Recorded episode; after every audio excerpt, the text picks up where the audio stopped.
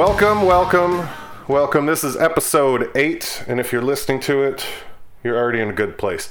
Uh, we have a bunch of great stuff going on here today. I'm Justin Lamb, your host and professional beer drinker, as rated by nobody special. Um, and I'm joined by my friend here, Cal Cagno. You might recognize that voice.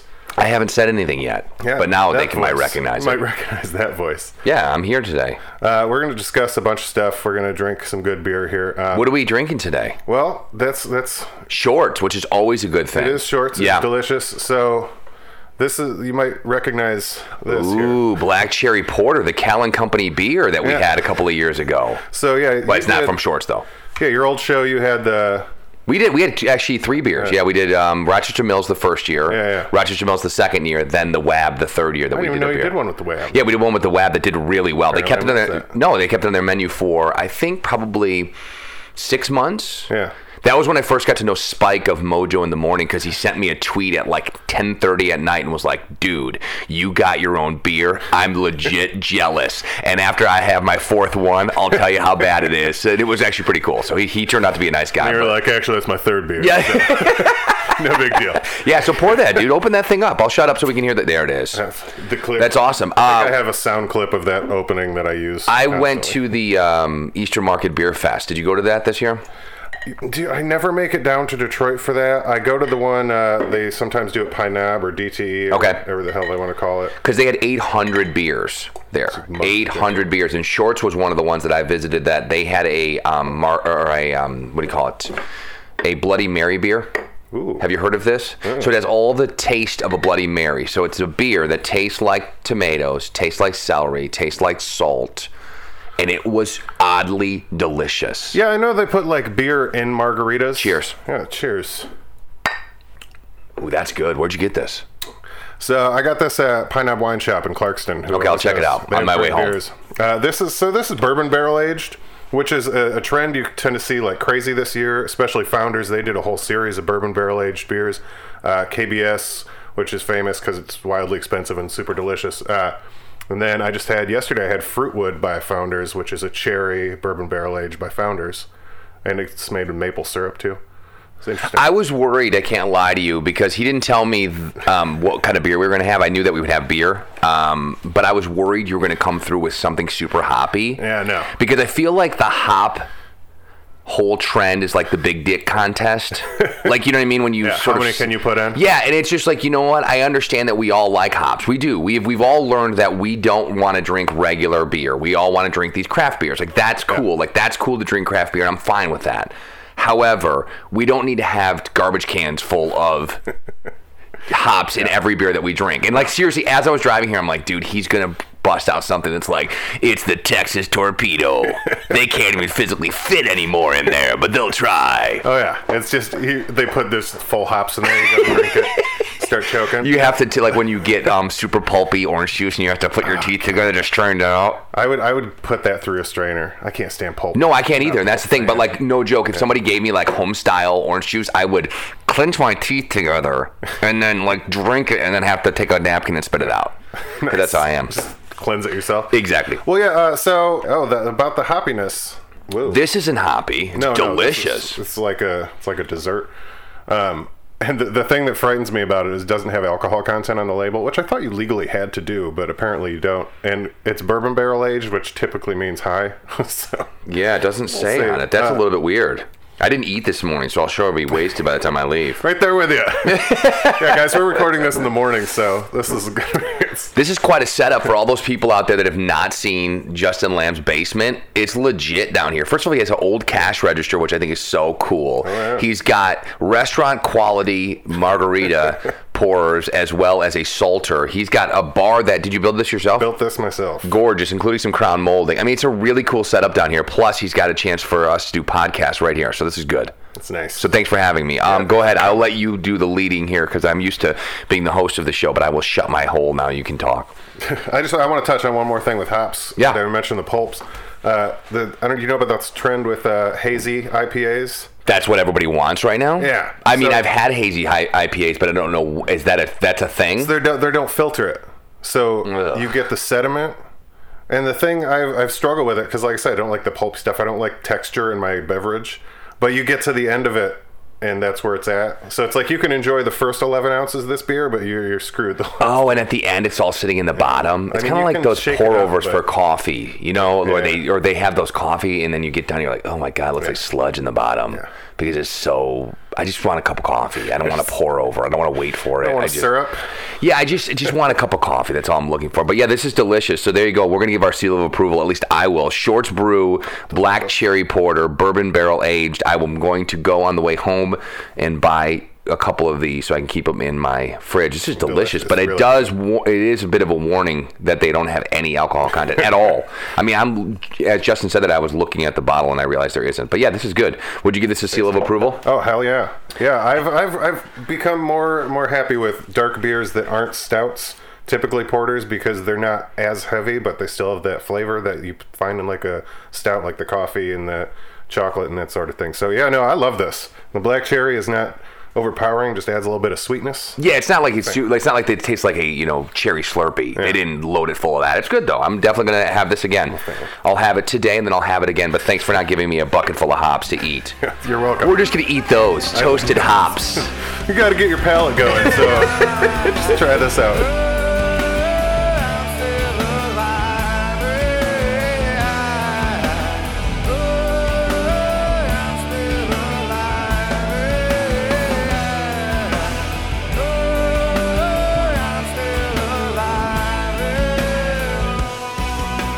All right, we are going to move along to today's topic, which is uh, alternative rock in the early '90s. And Oh lord. These are these are trendsetters. We're talking about Nirvana, Pearl Jam, uh, Stone Temple Pilots, Red Hot Chili Peppers, the bands that essentially started most of the bands that I listen to today, outside of your like acoustic music. This these are tr- all trendsetters that are still either around or uh, killed themselves and started a chain reaction of great bands. That's seems to be a trend. As Why do. I laugh at that joke? Why do I laugh at Is that? it too soon? When no, is too it's, soon? No, it's not too soon. It's absolutely you're spot on with this. And for those that don't know, I was on 89X for 18 years, so um, I know a bit about alternative music. I don't claim to be a aficionado of music. I know a lot about it because I've been around a lot of these bands and a lot of this music, so I know the stuff. So Yeah. anybody who has a problem with any of my preferences when it comes to us talking about this, please email Justin, not me. don't at tweet me. I'm not interested to find out if we're going to go through the nuances of Nirvana's career. But I do have one thing to say about Nirvana. Yeah. Had they continued, would they end up being like Goo Goo Dolls? Had they continued, would they be on the I Love the 90s tour? Oh God, I can't. That's scary to think about. If he doesn't die, do they put out a spoken word album? Do they become like Linkin Park before Chester died? if we're gonna do what ifs, if Kurt Cobain doesn't die, does Foo Fighters ever happen?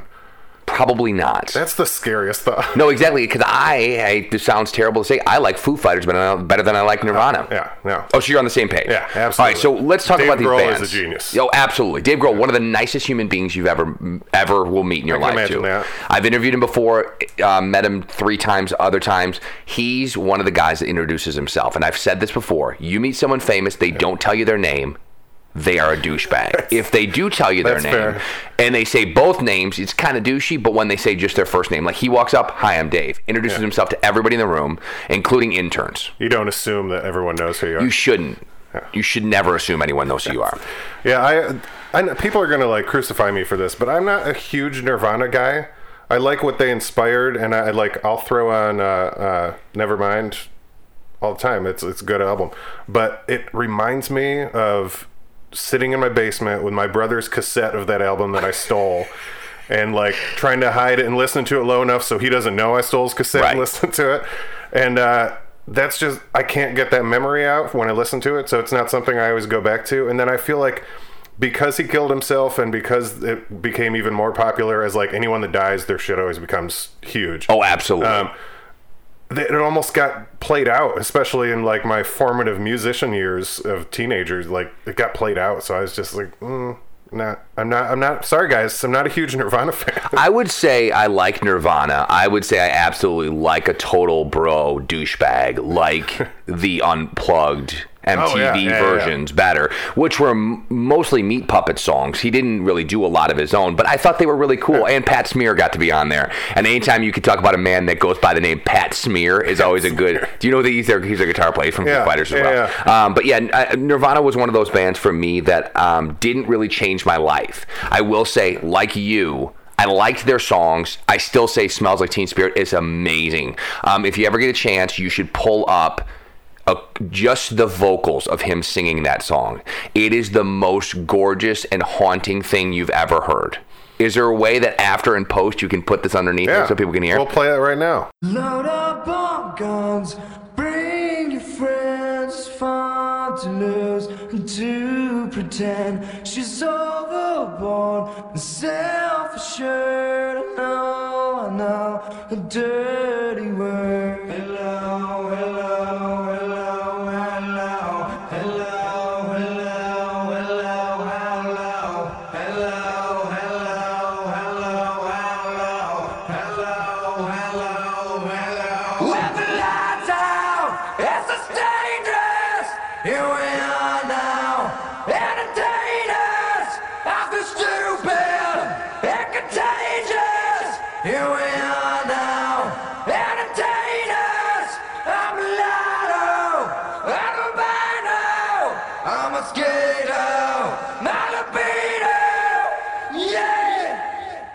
like Nirvana. I give No, them a I- thumbs up. Like I said, I'm, I'm I don't dislike them. I'm just Yeah. it's not something I ever really go to, and I I'm known by friends and my wife uh, for always having these '90s alternative playlists. You won't find Nirvana on many of them. Uh, everything else on that paper in front of Cal right now that's got all those bands I mentioned earlier, that's going to be on there. But uh, You're gonna put Metallica on there, dude? no, I'm, sorry, surprised Metallica, is on here. Metallica is only on here because I found out when I was doing my research that album was the highest selling album of the '90s. That wouldn't surprise The me. The entire decade. What's what's the name? Oh, it's the yeah. self-titled album, right? Yeah, I Yeah. mean, nothing else matters on there. So The. Unforgiven. I mean, they're great songs. Yeah. I actually like Metallica, um, but I don't know that I would call them alternative. There was that was always the big question mark when I worked for 89X because we didn't play them, and all of a sudden, about 1997, we started playing them. Yeah, because they and were then, like more metal 101 type. yeah, they were like a riff band. Yeah. But then they, you know, came to town, and I think we realized that they could sell a lot of tickets, and people really liked them. I never minded Metallica. I thought they fit with alternative. I don't think they fit if you're playing, you know, uh, like a throwback. Like if you play Toad the Wet Sprocket, you shouldn't also play your um, Nirvana and uh, Metallica. same grouping. I do love Toad the Wet Sprocket, though. Toad the Wet Sprocket. That is a band I don't hear about very often. do you know who that is? Oh, yeah, yeah. What's their song? They had two Uh, songs. Spot of the Ocean. No. Spot in the Yeah. Ocean. I can't. I can sing it. I can't All remember the I name of want is to feel this way. Oh my God, that's Toad be the Wet this, Sprocket? yeah, to be this close, feel the same. That's like a, a B side from uh, uh, Can't Hardly Wait soundtrack, I think. Well, what's funny is you did that episode of this podcast where you talked about Empire Victor- Records. Empire Records. I almost said Victory Records, which is a real thing. Hardcore I am- Records. Yeah, and. I that's what I kept thinking about because Yeah. Gin Blossoms and Toad the Wet Sprocket I think came from the yeah. same like genre. That's, I think, who that Dishwalla, is. like you know what I mean. All those bands could have toured together. Yeah. they were all kind of like that wussy college rock, like not true college rock like REM, but just enough wussy that Yeah, yeah. They would get their ass beat at a Metallica show. Yeah. They're the if you were playing Dungeons and Dragons Yeah. in '94, Exactly. you listen to those. Exactly. Nothing wrong with that. I gotta ask you though. So, as someone that, uh, if you listen to Cal's podcast or his old show, like you know, he likes New Edition, Absolutely. um, which obviously doesn't fit this genre at all. No, no, no, no, no. But as someone that I don't want to age you, but as you you came to be a teenager as the '90s hit, uh, like what what what music did you actually like listen to in those first years of the '90s? Well, yeah, I mean, I'll tell you, I'm 41 years old, so I graduated from high school in 1995. So, you know, like Red Hot Chili Peppers, um, Under the Bridge, I remember that song being very pivotal. Then I got to meet Anthony Kiedis maybe 10 years later. I Did got heroin together. It was beautiful. Well, we almost got into a fist fight, and um, I had to be excused from a uh, meet and greet from with him. I'll tell you that story in a second. But no, I mean, uh, Chili Peppers were big back then. Um, I liked them. I I got to be honest with you though, I was more of a hit music kind of guy, and I don't mean Yeah. I don't mean like um, listening to like Channel 955 or whatever they were called at the time. Yeah, yeah. I mean, like when I liked Nirvana, I liked Smelled Like Teen Oh, for Spirit. sure. When I liked, um, you know, the notable songs off all these albums you put underneath them, I would say like I was never a Stone Temple Pilots fan. really that much. I think they're fine. I really liked Alive. I liked Black, Jeremy, Daughter, all the stuff from Pearl Jam. I definitely like Jane's Addiction. Like Jane's Addiction to me was the one that was not everyone knew it. Yeah. I feel like if you were like a total bro in the 90s, you loved Pearl Jam. I feel like if you were like an alternatine, you liked Nirvana. And if you were somebody who was like super cool, you liked Jane's Addiction. Jane's Addiction was like the indie cool band out Yeah. of all of them. And Soundgarden was so like just I felt like Soundgarden was always Nirvana light. Like I what do you, so what do you think about Temple of the Dog then? hated Temple of the Dog. Really? I don't like it at all. I think it's terrible and I think Hunger Strike is the only freaking song on that record. Yeah, it's the no only- matter how much we all want to pretend that this is some sort of supergroup, Yeah. Hunger Strike's a good song, Yeah, no. But it's not a great song. Temple of the Dog is no traveling Wilburys, people. I know. Traveling Wilburys. Think about how much money combined they all have in there. R.I.P. Tom Petty. man. R.I.P. Roy Orbison. Yeah. Um, but Uh, yeah, I mean, so as far as like stuff I listen to, you know what I mean? I really, I know everybody who always says, I listen to everything. Like, I listened to everything. And I'm one of those guys that can throw out things like Toad the Wet Sprocket, but also talk about Paperboy Ditty, which is like, you know, Paperboy was a rapper. yeah, you don't even know what that is. It was from 1992, but then also New Edition, who I knew all about, and, you know, Digital Underground, who is Yeah. the most underrated hip hop group ever. At the same time, I'm still listening to Chili Pepper. So, like, things like that, you know, I was kind of all over the board. But, you know, I would say every one of these bands that you picked to talk about today, whether it's Nirvana, whether it's Soundgarden, whether it's um, Pearl Jam, Alice in Chains, these people changed music. Oh, absolutely. Uh, Nine Inch Nails changed music. So good. It's funny. Howard Stern said the other day that um, he wishes that Trent Reznor never would have done a interview or anything because I want to smell you from the inside is always what I always will say about that song. But did he not seem like the creepiest, weirdest dude? Yeah. And now you're like, oh, he's totally normal, kind of. Oh yeah, as soon as the internet caught up with Trent Reznor clips, you're like, oh, it's, it was just kind of disappointing. And like when he cut his hair, you're like, Yeah. oh. And they stopped hanging out with Marilyn Manson. You're like, oh, what the hell's going on here? When I saw Marilyn Manson last year or two years ago at the DTE, I call it the DTE. Um, they were he was opening for for Smashing Pumpkins, who is another band that's not on this list that I would say probably is my favorite of any '90s rock I don't band. think uh, Siamese Twins was out yet. It, oh, wait, because you I were think it was doing 90 yeah, I did 1993. 93. I think Okay. 94 is when that came out. Siamese Dream came out that Siamese late. Dream. What did I say? Siamese Twins. Um, Siamese Dream, it's fine, whatever. it's 90. Yeah, I think it was 94. But they were he was opening up and he's you know an aging rock star and he's doing the beautiful people, the beautiful people, and you could see where from where I was standing backstage because I had to introduce um, Smashing Pumpkins on stage and. I could see the duct tape holding together the cross that was behind Marilyn Manson, and it was daylight outside because it's like summer, right? It's daylight. Yeah. He's walking around with this corset on. He's probably 48 or 50 Yeah. The beautiful people. And I was just like, wow, things have changed. I remember when he was, you know, in the white bodysuit at the Fillmore when it was Oh, yeah. the State Theater. That was Marilyn Manson to me. That was We're all when. stars now in the drug. yeah, the drug yeah, show. yeah. I mean, that was just amazing. And now it's like, wow, dude, I can see the duct tape holding together the crazy cross that's upside down behind you, and it's not that scary. I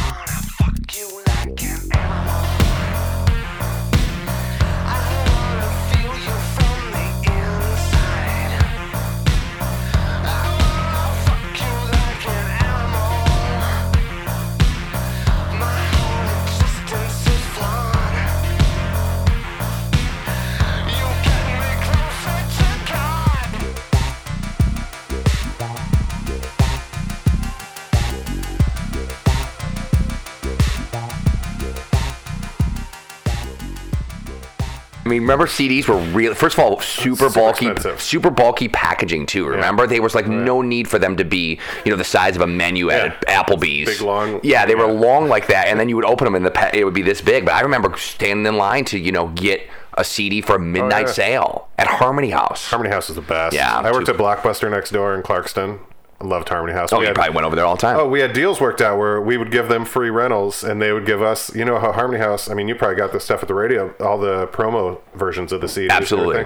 They'd give me free reign to pick whatever I want, and they'd get free rentals from us. well, that's kind of cool. It was a nice. It was nice. Yeah, that's a nice, that's an even trade off. Okay, so if you're looking at these people on here, how much does Soundgarden mean to you? Soundgarden means a lot. Uh, well, no, let me. Chris Cornell means a lot. Uh, the stuff that he did post Soundgarden, I probably know more of, like word for word, like uh, uh, um, Audioslave. Yeah. and like some of the best, like relatable songs to me. I don't know if it's like growth period or what, um, like emotionally, but Audioslave relates way more to me than Soundgarden does. Mm-hmm. Soundgarden just feels like that early '90s, like kind of angry grunge, regardless of how melodic Chris Cornell sounds on it. Yeah, I just I feel like it's too gritty for me.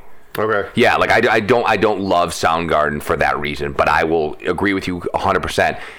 Hearing him sing those songs today, although rest in peace, but I'm saying hearing them hearing him sing "Fell on Black Days" now means more to me than at the time. Yeah, and I always felt like their songs were a little too long, and I know that's a radio guy saying that, like, but like five and a half minutes, that's just too much. We get it. Well, like because we- they were like the grunge uh, jam band. Right.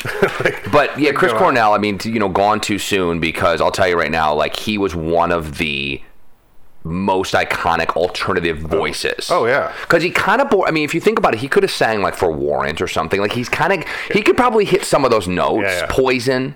Yeah. Who are like kind of those joke bands, but yet can still sell out DTE every time they Well, come to town. If you have the voice to where you can scream and it still sounds like beautiful. Yes. That's a rare thing. Like I like I could name probably two or three people that can really pull that off, Mm-hmm. and I love everything they do vocally. Black hole sun, won't you come? Wash away the rain. Black hole sun, won't you come? Won't you come? I've heard a version of Ave Maria sung by Chris Cornell, What? and it is gorgeous. I bet. Um, which one of these bands are you are you saying is your is your biggest one for you? You know, you I, I actually am a big Stone Temple Pilots fan. Um, specifically, just like this album and the one after, uh, and Plush, Wicked Garden, Sex Type Thing, Creep. That was one of the ones that I always took from my brother. like all my stuff. My brother is Must hate you. almost four years older than me. Okay. So he got into a lot of stuff before I did, and I would always take that from him and be like, "Oh, I like this too now." Um, and Stone Temple Pilots, the core album, I took that all the time. I just thought it was great, and some of the lyrics are, are fantastic. And I remember being uh, like, what at this point, ten years old, trying to figure it out. Well, yeah, you probably didn't catch all the nuances of what they were talking about, whether it be drugs or Well, sex that's one of the things with Nevermind uh, with Polly off uh, off uh, Nirvana's album. I remember listening to that and just being like, I got to figure out what this means. Because Well, that's- see, Polly cool, wants though. a cracker. I think I should get off her first. I was like, why has he got to get off her? What's happening here? I love that you somehow figured out about the birds and the bees through Nirvana. Polly wants a cracker. Think I should get off her first. Think she wants some water to put out the blowtorch. Isn't me? Did you see that uh, Jeffrey Adam Gutt, who's the um, guy from X Factor, who was on our show every week, now is the new lead singer for Stone Temple Pilots? They announced it yesterday. Yeah, he's going to be doing it. So I saw Jeff Gutt, he's a great guy from Detroit, great guy. He won a battle of the bands that 89X did probably 15 years ago. Like I gave him a check for ten thousand dollars, and at the time I remember saying, "This guy is a freaking star." This band, not so much. And now he's the yeah, he's the lead singer for Stone Temple Temple Pilots. He's a great guy, but a great voice. So yeah, they just announced it yesterday. Yeah, I, I saw Red Hot Chili Peppers and Stone Temple Pilots together at Pine Knob once. Wow, that's a big And show. It was a great show, but it was during uh, Scott Weiland's sober phase. Oh, No, guy is nuts when he's not on drugs because he always took downers, and you can see that on all their like unplugged albums. He was like, you can't see me right now, people, but I'm imitating doing it, yeah. Um, and he was nuts, like had makeup on that made him look like a little satanic demon guy. Was jumping all over the stage. Was like, Really? this is not the Stone Temple Pilots I thought I was seeing. Yeah, he's um, one of those guys who obviously gone too soon, had his demons. The story that I always tell people about um, Stone Temple Pilots and Scott Weiland was that we knew people that worked with the promoter who put on the shows at like St. Andrews and stuff like that. So for a while, the band had hired somebody to stay with them. Like that, he basically had a handler that had to watch him to make sure that he wasn't going to use drugs. Like Yeah. instead of him going out of his way to like going to rehab, he was just going to have somebody who's going to you know be there, slap his hand if he got into trouble or near somebody with drugs. So he's at St. Andrews. He goes outside to smoke because apparently smoking's okay in the world of I have an addiction, which is fine. he then, like Barry Sanders from 1994, decides he's going to run away, starts running through Greektown to try to find drugs. This guy is in tow running after him. Like there's a line of people outside waiting to come see Stone Temple Pilots. He finally caught him and tackled him. He did not get the drugs, but like that tells you what type of desire he had inside to get his drug and get his fix. Yeah, I, I that's like a level of addict I can't even. Right. Yeah. I- We can't wrap our head around it because we're not there. But I'm telling you, somebody might be listening to this and saying, "Yep, I'm there," and I've done unspeakable things, unspeakable things with unspeakable people Oh, yeah. in order to get my fix. Yeah, I sucked some dick for some pills. no. You don't start out there, though. For the record, you don't start out there.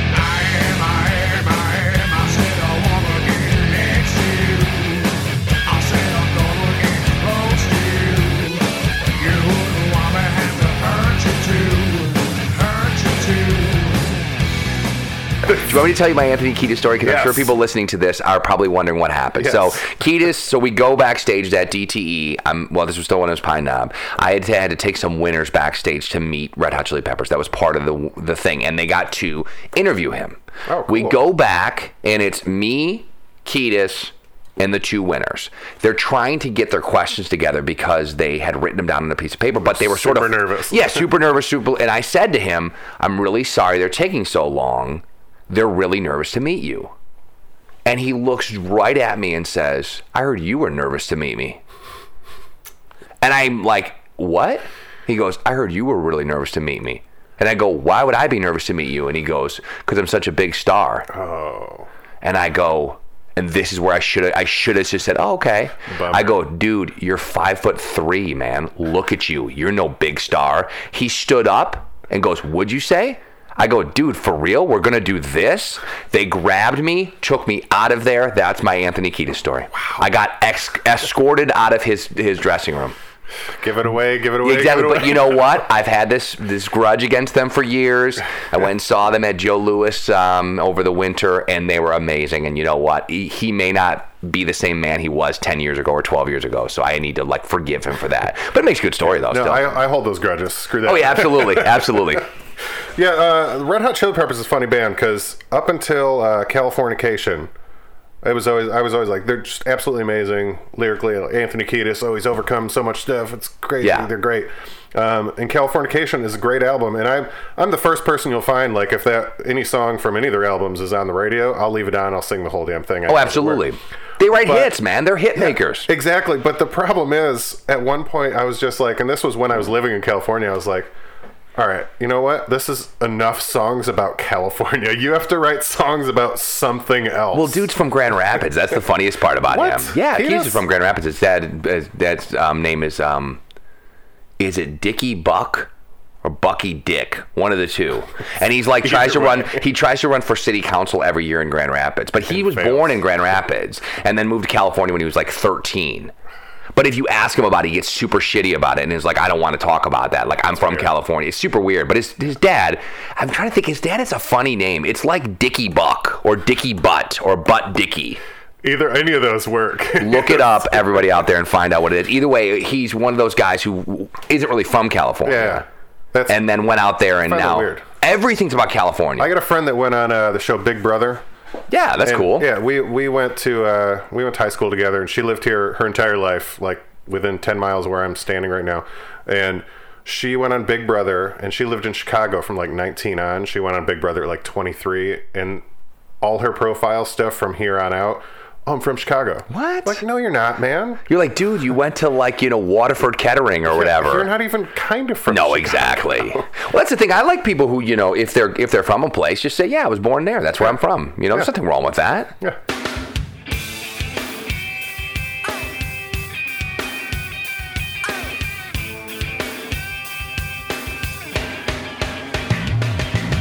Um, Alice in Chains. I want to talk about them for a second Yeah. because I have no love for Alice in I, right there with you.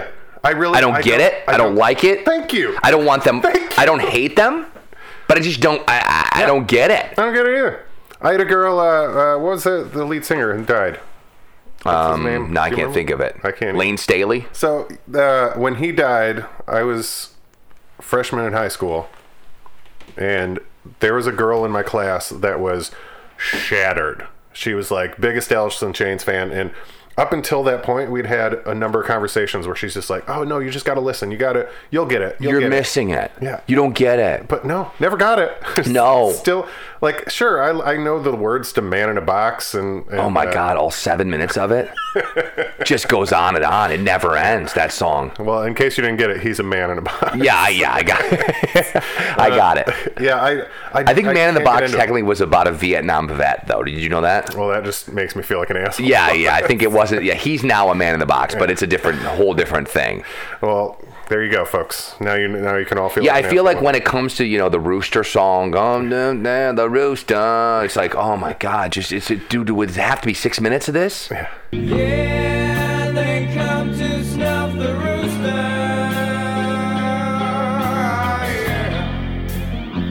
I mean, now it's in my head, so yeah. But these, I mean, those were also like the stars of MTV at the time. Like I remember the videos for almost every one of these songs. Absolutely. that was that was part of the thing. Like, uh, so I included Guns N' Roses on here, which is weird, just like Metallica. dude, November Rain. But yeah, November. me? So November Rain, the video. I remember there being a bunch of controversy about it, and I remember being too young to understand what the controversy was. Like, there's a scene at, towards the end where it rains on the wedding and everything. Yeah, of course. Uh, and then it looks like red wine, but then people are like, "Oh no, his wife died, and that's blood." I never knew any of this. Oh yeah, it was a whole thing. Uh, if there was the internet back then, I would have Right. just looked it up. Wasn't November Rain like 17 minutes long too? I know that everyone's listening to this. yeah, the to album this. version was like super long. Everyone's probably like, why is this guy so concerned with length of songs? I just feel like you could just do it short. and move along, Yeah, man. like I mean, dude, we don't have to you, know belabor the point. Like we get it. Like just get on. If Um, I'm not like high at a concert, I don't want to hear a 14 minute version of your song. Exactly. Like I don't want to see Blues Travel ever again because I don't need to hear, you know, every one of their songs last 17 Yeah. minutes. And even with Dave Matthews, he borders on getting annoying with how long these songs end up being. But it's fun.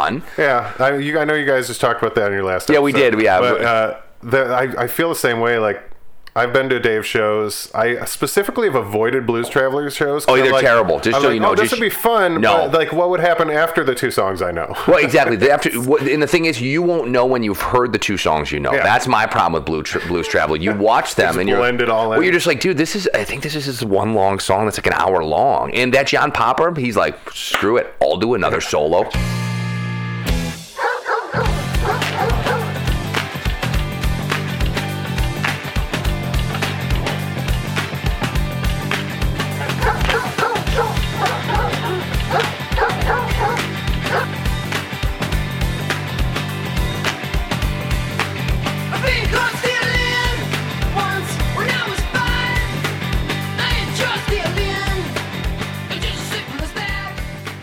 Jane's Addiction, I want to talk about them for a second because I feel like they were more pivotal to this than a lot of people give them credit for because really their radio hits were Ben Caught Stealing, which isn't even a really good song. Jane Says, which is amazing, Great but they just have really cool stuff. Like I, I, I like some of their stuff. You see, you don't like them. the face yeah. says no. No, they were one of the bands that uh, when I pulled this up, I was like, I'll put it on there, but eh. Like Really? I was, I was never a Jane's Addiction fan. Even even the the singles, the Ben Caught Stealing. Jane says is a great song. Um, I just I can't get over. And I don't know if this is because like I'm a musician, I'm a singer. Uh, I can't get over the voice. I can't. I'm not a fan of uh, uh, Perry Perry Farrell. Oh, you just don't like his voice. I don't like it. See, it's unique, but it's not good. I think the music's very unique. I think the mu- and his voice is very unique. But I think all that combined, it's almost like too much uniqueness. Right, right. Maybe have normal music and have a crazy voice or something. Well, it is funny how many bands can get away with having a crazy voice. Like I always talk about um, Our Lady Peace is a good example. Yeah. One that 89X played a ton. That if I brought in a CD and I was like, "Here's my new band," and I was like, "Life is waiting for you," you would all look at me like, "What is he doing?" Yeah.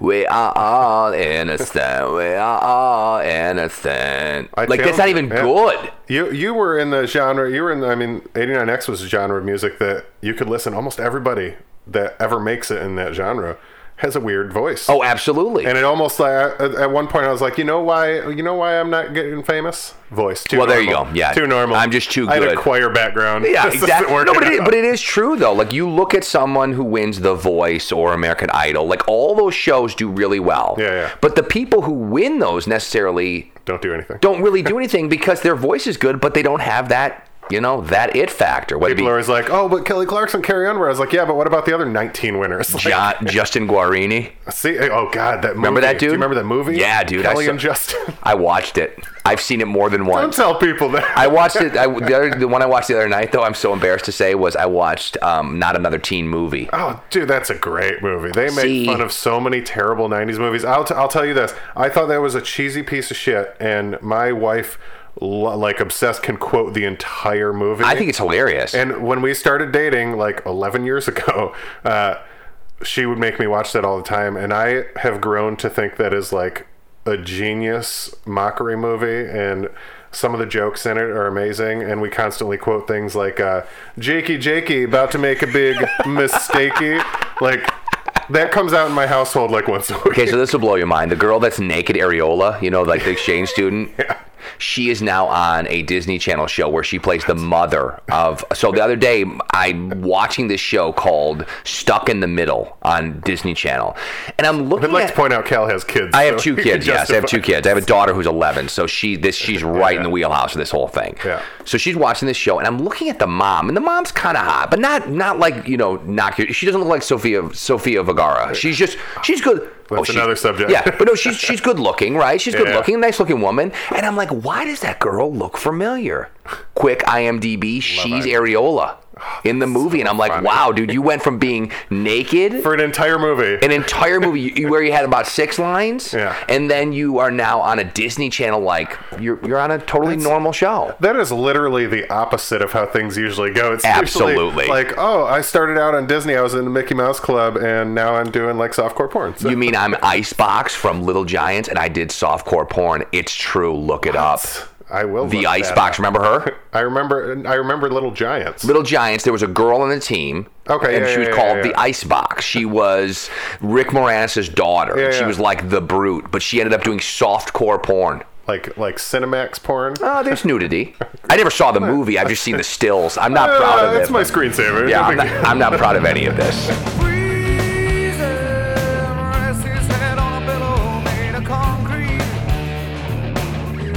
Uh, I think I think we got to spend a little time on Pearl Jam. Just I think we do. Uh, first of all, two albums in the in the early '90s. We're talking about, like I said, this is '90 to '93. They had two albums that.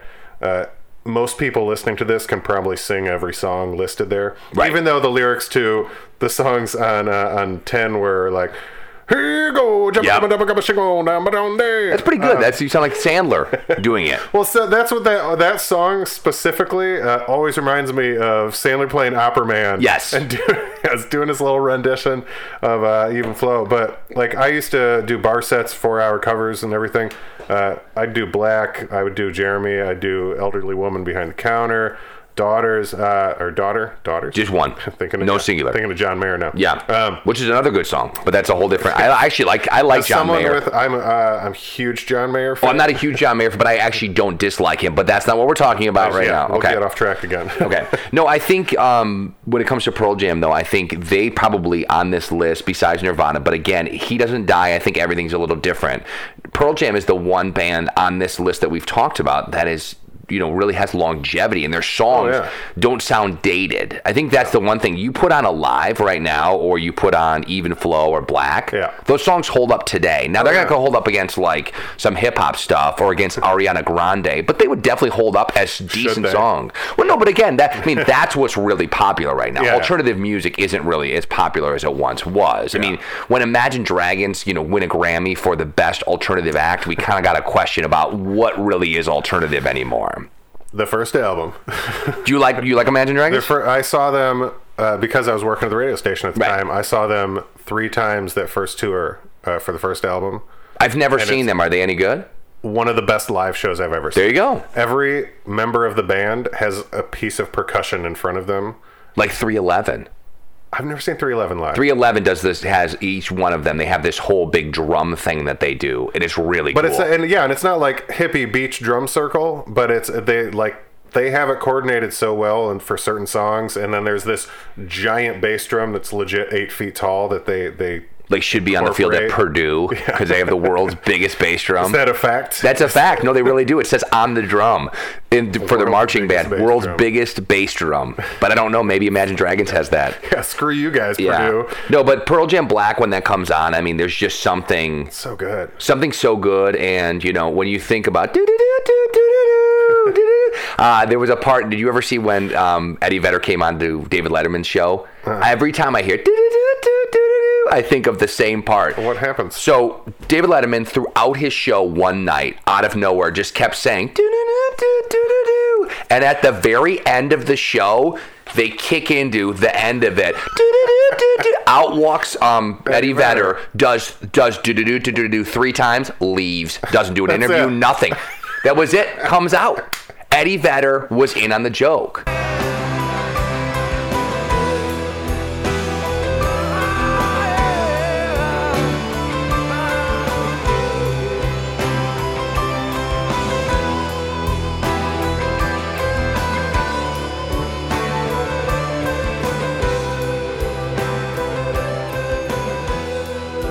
So yeah, when you start talking about Pearl Jam, though, I think they have songs that hold up and don't sound dated. And Yeah, that's the thing. And. I think that they, they even now, I think I have done a nice job of playing to their audience. Like they have CDs that still come out. I still oh, yeah. call them CDs. It's me right here. Yeah, but but they still have CDs that come out that you know many people buy. They're not going to be on the radio much anymore, and that's okay. They're not going to do videos, but they'll play a show. And they, I mean, if Pearl Jam came today to the Palace or at you know Little Caesars Arena, they would sell that thing out. Oh yeah, yeah absolutely. They're that big of a They- deal I think still. they still do. I mean, that's. Are they that's still crazy. touring a lot? I don't think they tour a lot. I think they still probably every other year, if I had to guess. Right. I've never I've never seen Pearl Jam live. I think it'd be a great show. I mean, especially with a band like that spanning so many years, it would just be you would know all the songs, which are my favorite concerts. Like if you know every played. Absolutely. Um, so I think it'd be a great show, and even his. Eddie Vedder's one of those few people. Um, Chris Cornell's like this, where you can branch off and kind of do your solo stuff, and it's great, and you can go right back into the band, and no one gives a shit. Um, it's like his. Uh, this is funny because I'm thinking about this, and now it's been what 11 years. When I lived in LA, the last thing I worked on out there was Into the Wild. I was going to say that was the one I was going to bring up that he did that whole. Uh, he did that whole soundtrack, and so I worked on that movie. So I was I was super uh, super into that soundtrack, and uh, he did the song "Into the, Sun," wasn't it, by he covered- James Yeah, yeah, he covered that, and uh, absolutely or amazing. Indio? I think it was Indio. Indio, Yeah. "Into the Sun," isn't Yeah. it called? Uh, Big Hot Sun. Big Hot Sun. Big Hot or Big Hard? Either one. Big Hard Sun. Yeah, yeah, yeah. Um, and that's such a raw version. It's just like some acoustic guitar and a big ass drum and his vocals, which are. Mm-hmm. Was it the one from Purdue? I think they used Okay. that. They rented it for the recording.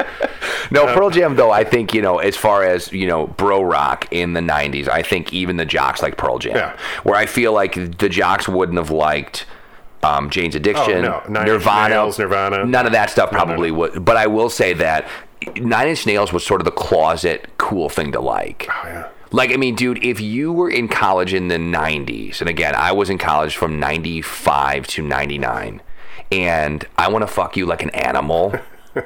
Because let's, let's face it, that's what Not that song now, is called. Yeah. No, but that song, you can bleep that out if you want. But th- that's what that song is called. Yeah. But like when that bop, mm, mm, bop, Yeah. well, I, yeah, I'm not really doing it real well, but you know, yeah, yeah, when that comes on, dude, bodies just come together. People just don't even need to look at each other; they know what the what the deal is. And that to this day, that beat and that Oh, yeah. whole flow and the whole feel of that Such song. a great song. And that I mean that that whole album. Um, I was huge in Nine Inch Nails up into like up through the Fragile. So Pretty Hate Machine, Downward Spiral, and the Fragile. And if you if you know Nine Inch Nails at all, you know that each album has a.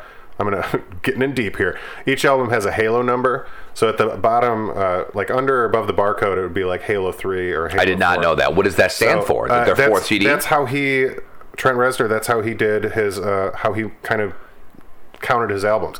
So whether it was like a single that had like five tracks with a bunch of weird remixes that he all did himself, or it was a full length uh, EP or whatever, they all had a Halo number.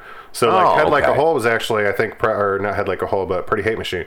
I think that was like Halo Three. Like he had two before that that were just like the singles for Head Like a Hole. Oh, I didn't else. know that. Yeah, and then uh, the Fragile was. I mean, they were at like 13 by then, and that was technically only his third studio album. That's interesting. I didn't You know that. You can find a lot of weird B-side Nine Inch Nails stuff from the '90s. That's fantastic. what about like when he ended up doing like Social Network soundtrack, the ominous tones? Does, Yeah. does that have a Halo number or probably I not? guarantee it does. Okay. If it was on, uh, God, I can't remember his record label. Nothing, Nothing Records. That's what it's called. Oh, It's all coming back. Yeah, he had a subsidiary subsidiary under um, Interscope, Yeah. right? And if uh, if it's on Nothing's label, I guarantee it has a Halo. number. Huh, interesting. Now I learned something new today. Oh yeah, if you got those CDs at home, look on the back, you'll find them.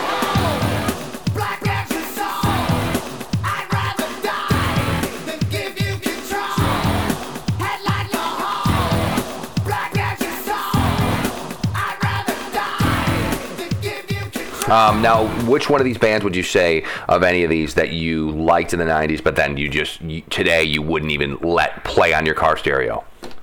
Let play. Yeah, I'm saying you're gonna hit it so forcefully that you want to let the radio know, don't ever effing play that again. Probably Guns N' Roses. Really?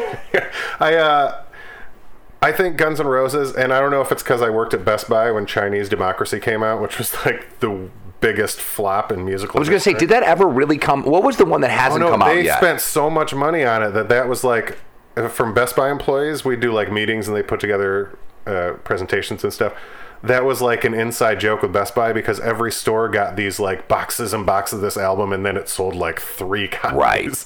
So like anytime you're like, oh, and if the table's wobbly, just slide a Chinese democracy on it. they shipped it platinum, right? Like that's Yeah, what they did. yeah. Like that. That was it was the worst. That's one of the Um, lines from an Eminem song that I don't think people understand when it says, "Now the stores ship us platinum."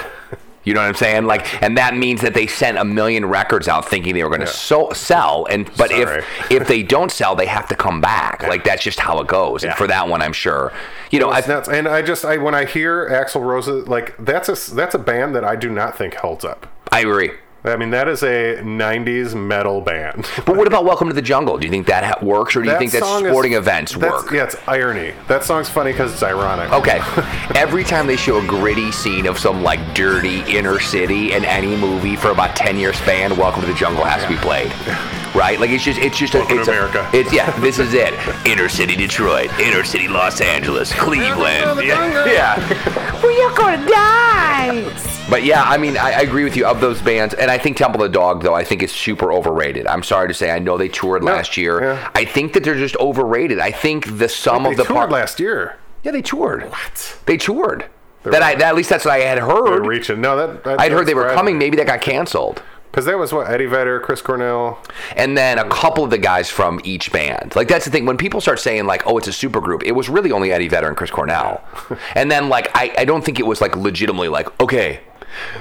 you give us your drummer, we'll give you our bass player. Like I don't think there was like an like you were choosing for kickball. Yeah. That's not how it went down. I think it's just they happened to be in the studio at the same time and they they worked together. But yeah, Alice in Chains I think for me would be the number one band that I would say is absolutely quintessential 90s. There's nothing wrong with that, but they should stay in the 90s. They're not they're just not a band that in 2017 you're going to play for your 15-year-old son and he's going to be like, "Hell yeah." This is about snuffing the rooster. Check it out. You're gonna dig this track. Right, like I feel like you have a better chance of playing, you know, um, "Can't Buy Me Love" by the Beatles for your kid and him thinking it's cool than, you know, "Down in a Hole" Yeah. by Alice in Chains. Like that's not something he's gonna dig on. Not at all. I'm so happy cause today found my friends in my head. I'm so ugly, that's okay cause so are you.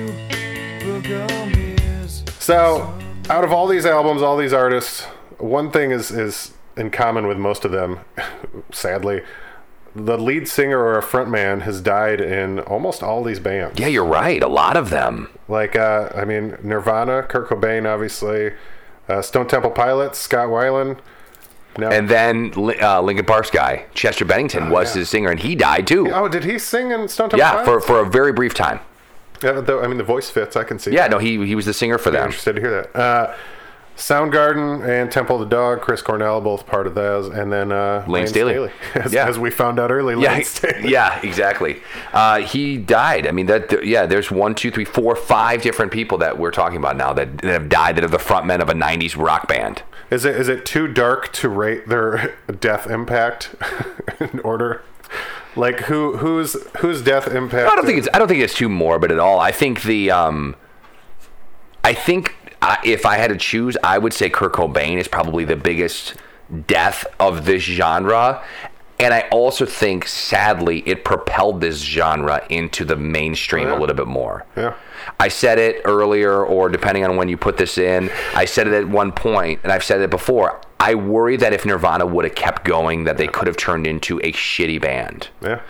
a band that put out bad songs or spo- spoken word record or you know was on the I Love the 90s tour next to Vanilla Ice and Hammer. Like I'm not see- joking. I can see Kurt Cobain being more like an Axl Rose, where instead of keeping going, he's just like, "No, screw you guys. I hate this band. I'm out." Yeah, I can see that. Instead of instead of continuing going, but I, the world may never know, guys. Yeah, but then you look at someone like Chris Cornell. I mean, and maybe it's just social media or the people that I follow, but it seems like people were really busted up about Chris Cornell. I mean, just really taken aback that it happened. I think there was some sort of morbid weirdness that everyone thought it was kind of cool that it happened in, Det- in Detroit. Yeah, that was. I mean, we live in somewhat of a bubble in that way because he died in our city. Right. So I think we hear about it a lot more, especially like in the social media atmosphere. But that you also have to take that into account, like with social media and the internet and everything now.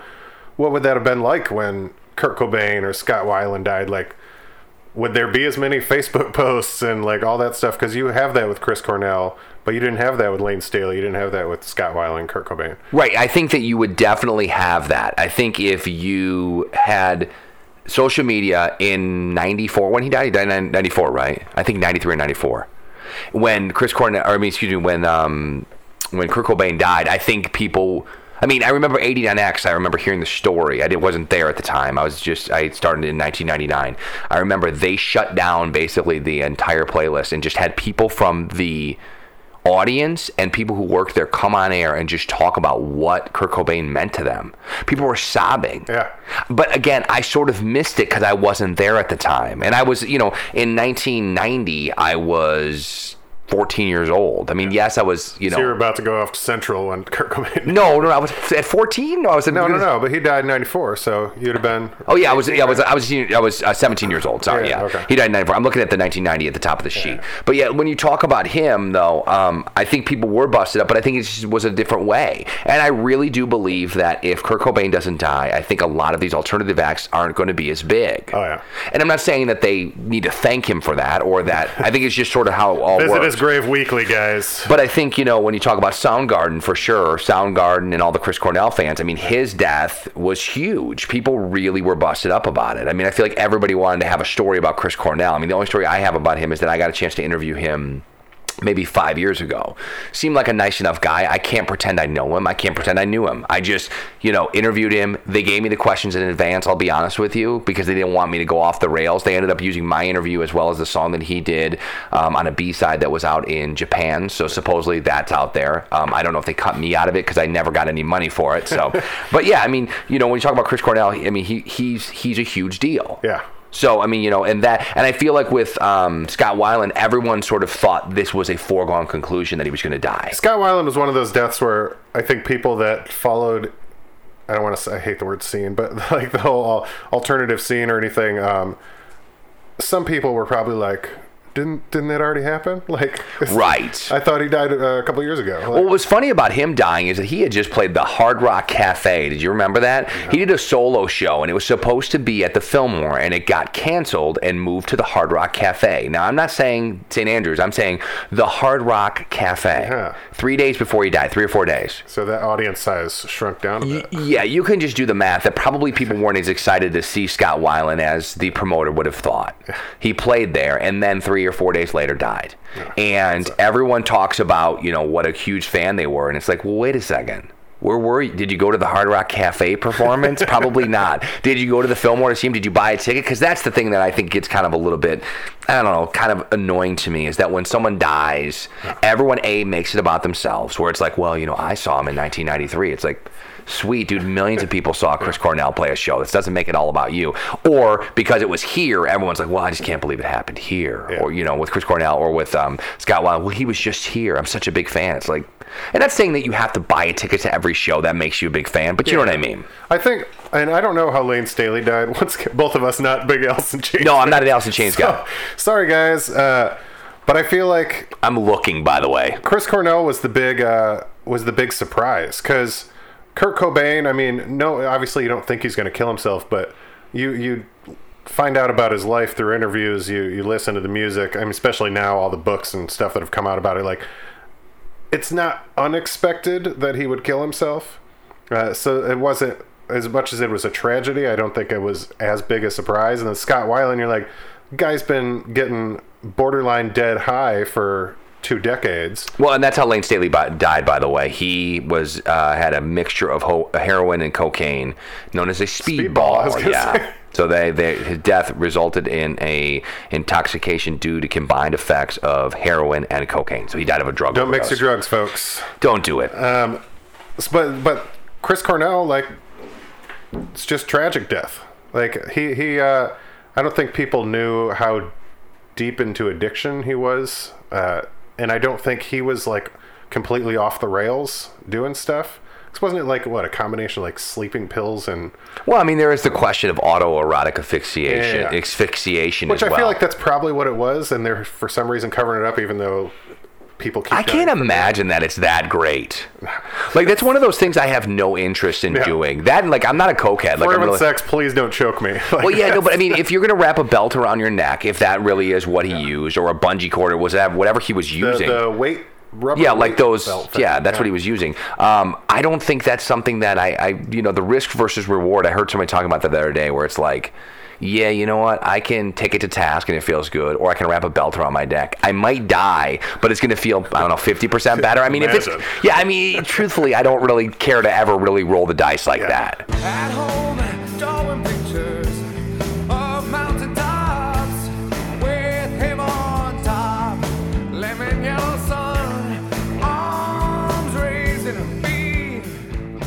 Well, guys, uh, we, we branched off into suicides when we were talking about 90s grunge rock, but we're going to bring it all back home and say a, a nice farewell. And I want to say thank you to Cal Cagno for joining me today. You're very welcome. Thanks for having me, and thanks for the beer. And yeah, thanks to Shorts for this delicious uh, bourbon barrel aged black cherry porter. And guys, we don't know how how high the alcohol content is, so use with caution. uh, it is delicious. It's very good. 21 and over, please. Too good. And uh, I just poured myself a breakfast stout for lunch because we started this during breakfast time. so- Nothing wrong with that. Yeah, and, why not? and I just want to say, Justin, uh, thank you for the birthday gift. My birthday was Saturday. He gave me a piece of vinyl of the New Edition's first record, Candy Girl. Um, on How young they are. I know. Look at so much ahead of You them. look at Bobby Brown, you're like, who knew you were going to grow up to do drugs with Whitney? Who knew? So, I'll let, I'll let you borrow his book. So- I'll let you borrow his book. There's Oh. so much in there. It's so good. I'll get the audio. yeah, so good. Guys, thanks so much. Uh, remember, you can follow us on Instagram, Facebook, Twitter at Beers and 90s. That's B E E R S and 90s. It's the word and, not the ampersand.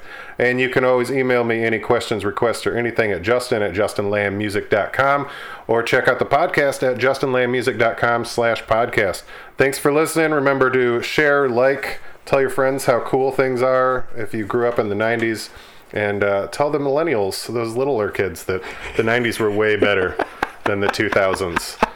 I finally, I think I finally figured out a generation gap. Someone, some like psychologist was like, all right, if you were born after like 2000, you're not a millennial. And I was like, Oh. thank God. Yeah, 'cause let's get them I don't mind being in that group, Yeah. but when I get in the group with people that had internet the entire time, like, I don't get it. so thanks, guys. Enjoy. Thanks for listening. Have a good one. See ya.